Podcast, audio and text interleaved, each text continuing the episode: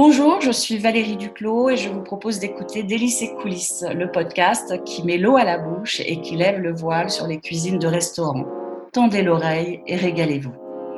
Pour ce troisième rendez-vous de Délices et coulisses, je vous invite à fermer les yeux et à ouvrir grand votre imagination.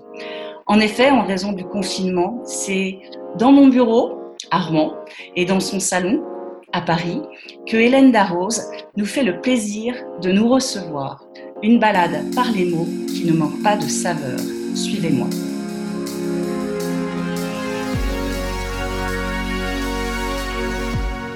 Bonjour Hélène. Bonjour. Comment vas-tu? Ça va, ça va, ça va, ça va. Confinée avec mes filles, je, cuisine beaucoup, donc ça me rend très heureuse. Je passe beaucoup de temps avec elles, voilà. Et puis bon, bah, après, bien sûr, euh, euh, toujours euh, quand même un peu soucieuse de, demain, hein, de qu'est-ce qui va se passer. Mais bon, je réfléchis à des choses, à des alternatives. Et il faut prendre tout ça comme une opportunité, je pense, plutôt que comme quelque chose qui nous tombe dessus et qu'il faut subir. Une renaissance. Mais ça, on va en parler après le déroulement classique de Délices et coulisses, parce que j'aurais adoré pouvoir dire nous sommes chez Marsan ou nous sommes chez Joya tes deux établissements parisiens, mais la période si particulière que nous traversons pousse à l'imagination. Euh, Joya, ton restaurant parisien, très familial, peux-tu nous raconter cette histoire?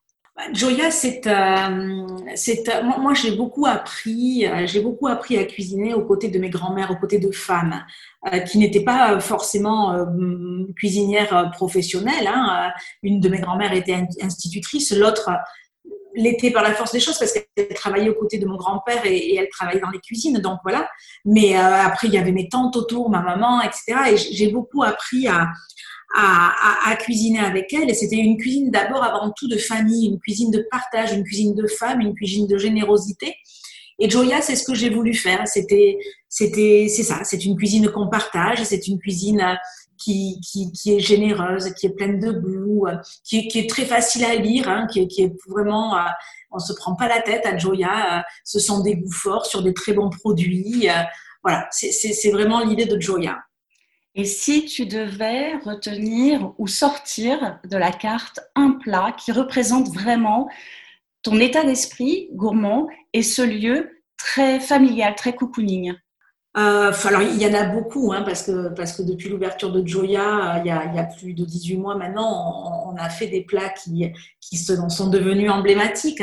Mais bon, aujourd'hui, j'ai envie de parler aussi d'associer de, ce plat, d'associer un plat emblématique à, ce que j'ai vécu euh, enfant. Donc, j'aurais envie, envie de parler du poulet rôti. Euh, mais moi, le poulet rôti, enfin celui que je fais et que tout le monde me pompe et que mes amis me copient, c'est un poulet rôti qui est farci de coquillettes au foie gras. Voilà. Et, et c'est un plat qui, pour moi, est la, la gourmandise même déjà et la générosité aussi, parce que c'est un plat. L'idée en fait, c'est que avant de cuire le poulet, on lui met une farce de coquillettes qu'on a cuit al dente, de dés de foie gras qu'on a fait juste revenir et de champignons. Et tout va finir de cuire en même temps. Le poulet va cuire et les coquillettes vont finir de cuire, euh, le foie gras aussi avec le poulet et, tout, voilà, les coquillettes vont s'imprégner du goût du foie gras et du goût du poulet. Euh, euh, donc c'est et le poulet va bien sûr s'imprégner du goût de, foie gras aussi. Donc c'est un plat, voilà. Et, et l'idée en fait, si vous voulez, c'est c'est vraiment qu'on le met sur une planche, on le met comme ça sur la table et on le découpe devant les convives. Et là, surprise, ces coquillettes au foie gras qui vont comme ça dégorger du poulet. Voilà. Et, c'est un plat que, j'aime beaucoup et qui est un plat de, bonne femme, hein, et, mais un plat de générosité et de partage. Ça donne terriblement envie. Ça rend le confinement encore plus pénible d'entendre ça. Il va falloir que je trouve très très vite un poulet, du foie gras et des coquillettes. en plus, tu vas voir, c'est très facile à faire, quoi. Donc, euh, donc c'est génial, quoi. Merci beaucoup pour cette recette. C'est vrai que pendant ce confinement compliqué pour tout le monde, certains plus que d'autres, tu nous accompagnes tous les mercredis soirs en plus avec Top Chef et j'avoue que euh, cette saison est particulièrement de haut vol. Comment tu la perçois? Ben, c'est une saison qui me rend très, heureuse parce que bon, le confinement aidant certainement, mais euh, c'est vrai qu'elle a un succès fou. On fait des audiences euh, incroyables. Et au-delà de ça, euh, voilà, je, je, crois que que l'équipe que je coach est une super équipe, des garçons fort sympathiques, mais surtout très très talentueux. Et, pour moi, c'est une, une, saison de Top Chef, Top Chef un peu particulière, quoi. Hein. C'est c'est, euh, je, je, suis heureuse comme ça. Voilà, tous les tous les mercredis, on rentre dans la vie des gens et euh, et, euh, et, on leur donne un peu de bonheur à travers la cuisine, à travers, à travers la télé, euh, pendant des moments difficiles. Donc, c'est, je pense que cette, cette saison-là a une saveur particulière, en effet. Une saveur vraiment particulière, d'autant plus que dans ton équipe, tu as David Gallienne, euh, qui était notre invité euh, chez Délices et Coulisses lors de l'épisode 2, David qui se décarcasse pour le personnel soignant. On le salue euh, ici aujourd'hui. Euh, c'est vrai que c'est une très très belle saison et que tous les mercredis soirs devant la télé, tu nous réconfortes parce que euh, bonne humeur, plat savoureux, encore une fois une compétition de haut vol cette année. Alors après, après Top Chef, après le confinement, on espère qu'une chose, c'est qu'il soit levé et qu'avec euh, sérieux et parcimonie, on puisse retourner dans tes établissements, dans les établissements. Euh, comment est-ce que tu vois la suite?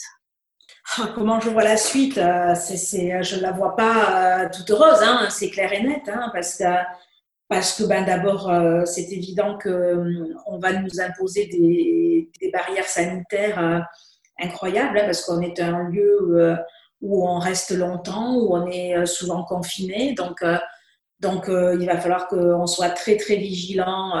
Ben déjà, avec les produits qui nous arrivent et des fournisseurs qui rentrent nous livrer, il va falloir qu'on soit très vigilant avec nos collaborateurs. Ça va être draconien, des règles incroyables.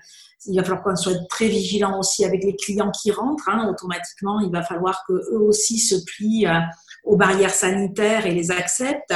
Donc, euh, donc voilà. Donc déjà, c'est euh, ce sont des choses qui, euh, qui sont très très contraignantes. Ça, c'est, c'est, c'est, vrai qu'on n'envisage pas le, le, restaurant et on n'envisage pas voilà, aller chercher du bonheur dans un lieu de, de comme, le, comme un restaurant. On n'envisage pas l'expérience comme ça. Donc il va falloir que tout le monde s'adapte à ça. Est-ce que ça va mettre des freins et est-ce que du coup nos clients vont moins venir. Euh, en plus, ben, c'est sûr que on va nous imposer de la distanciation entre les tables, ce, qui est tout à fait normal. Hein. C'est, c'est, ce que je, ne conteste pas. Donc, euh, ben, du coup, on va perdre quand même pas mal de couverts. Donc, économiquement, ça va, être difficile. Donc, euh, donc ben voilà, il va falloir en tout cas être très bon dans ce qu'on fait. Ça, c'est toujours le, même leitmotiv, mais plus que jamais.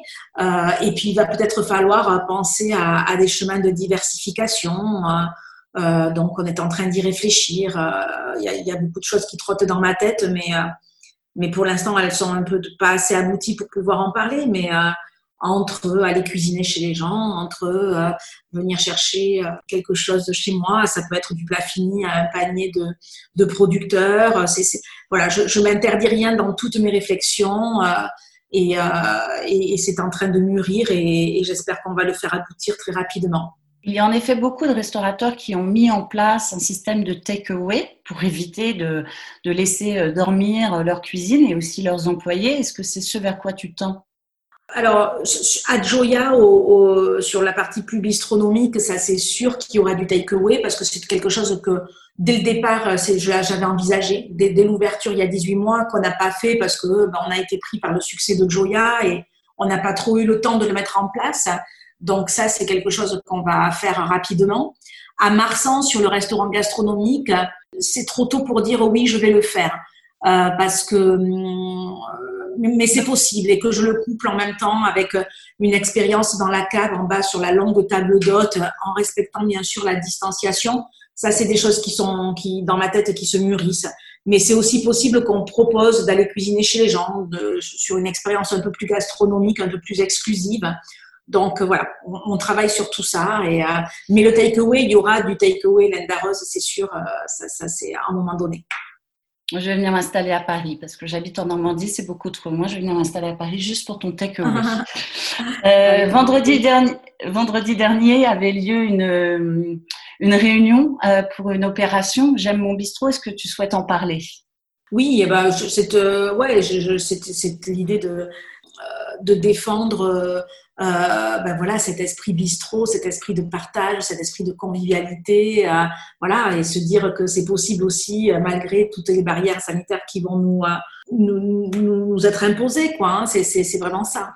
Et donc l'idée, ce serait de réserver une table dans un restaurant dès à présent, mais on attendra dans le temps pour se faire plaisir et aller bambocher, mais tout du moins euh, réserver dès à présent pour pouvoir petit à petit remplir les caisses des restaurants qui sont quand même très en peine. Bah, c'est sûr que voilà, hein, ça va être très difficile pour nous. Enfin, ça va être difficile pour tout le monde, hein, mais c'est sûr que pour nous, ça va être très très difficile parce que j'ai bien compris que on serait déconfinés les derniers. Hein, donc, euh, je, prends mon cas particulier, mais qui n'est qu'un exemple parmi tant d'autres. J'ai beaucoup d'investissements sur le dos. Hein, mm. Joya, on l'a ouvert il y a 18 mois. Marsan, on l'a refait euh, entièrement euh, et on ouvre il y a, il y a un an. Donc euh, c'est sûr que voilà, ça va. Il y a beaucoup de choses qui vont changer, c'est sûr, c'est clair. Bon, maintenant on va, on va se remettre en question et on va aller, on va partir comme des petits soldats. Ce sera pas la première fois et peut-être pas la dernière non plus. Donc euh, voilà, c'est, on est des entrepreneurs et, et on va essayer de, de reconstruire euh, tout ce que c'est, tout ce que ce satané virus a pu détruire, mais mais peut-être le reconstruire aussi sur des valeurs qui vont être différentes. Et moi, je crois que il faut quand même se poser des questions aussi sur euh, pourquoi tout ça est arrivé et, euh, et comment faire pour que ça n'arrive plus déjà. Et puis surtout, ben euh, voilà, ce confinement en fait, il, a été l'occasion de beaucoup de solidarité, de beaucoup de sociabilité, enfin je veux dire de sociabilisation. Je sais pas si ça se dit, mais en tous les cas, malgré le confinement, les gens se sont rapprochés. Donc je pense que ça, euh, il faut pas le laisser tomber. Au contraire, il faut l'accentuer. Et tout ce qui est solidarité, il faut aussi continuer. Enfin, en tout cas, moi, ça m'a fait beaucoup réfléchir sur ça. Donc je vais peut-être donner un autre sens aussi à mon travail, beaucoup plus solidaire et beaucoup plus civique. Euh, ça aussi, c'est une autre piste de réflexion dans, dans, dans comment se réinventer. Parce qu'il est vrai que ce confinement peut, pour certains, être euh, accablant, mais euh, d'autres le prendront comme une renaissance, une façon de redistribuer les cartes, comme tu disais tout à l'heure, pourquoi pas du takeaway, pourquoi pas travailler euh, dans les cuisines de, de, de, particuliers, etc., pour pouvoir redistribuer les cartes, voir la, la vie autrement. C'est un petit peu l'état d'esprit aujourd'hui pour, pour toi. Exactement, exactement. Voilà. Merci infiniment, Hélène, d'avoir pris le temps d'échanger malgré les conditions pour le moins particulières. Je te souhaite le meilleur pour la suite et tu peux compter sur toute l'équipe de Délices et Coulisses pour venir chez Julia. On repart à l'école on, repart à l'école et après on ira, euh, on ira se restaurer chez Joya et pourquoi pas chez Marsan. Merci beaucoup, Hélène. Merci. Voilà, ici s'achève le troisième podcast d'Hélice et coulisses. J'espère vous avoir donné envie d'aller découvrir ou redécouvrir Joya et pourquoi pas Marsan, les deux établissements parisiens d'Hélène Darroze qui méritent tous les deux le détour. Je vous donne rendez-vous fin mai, le dernier mercredi du mois, pour le prochain épisode de Délices et coulisses. À bientôt!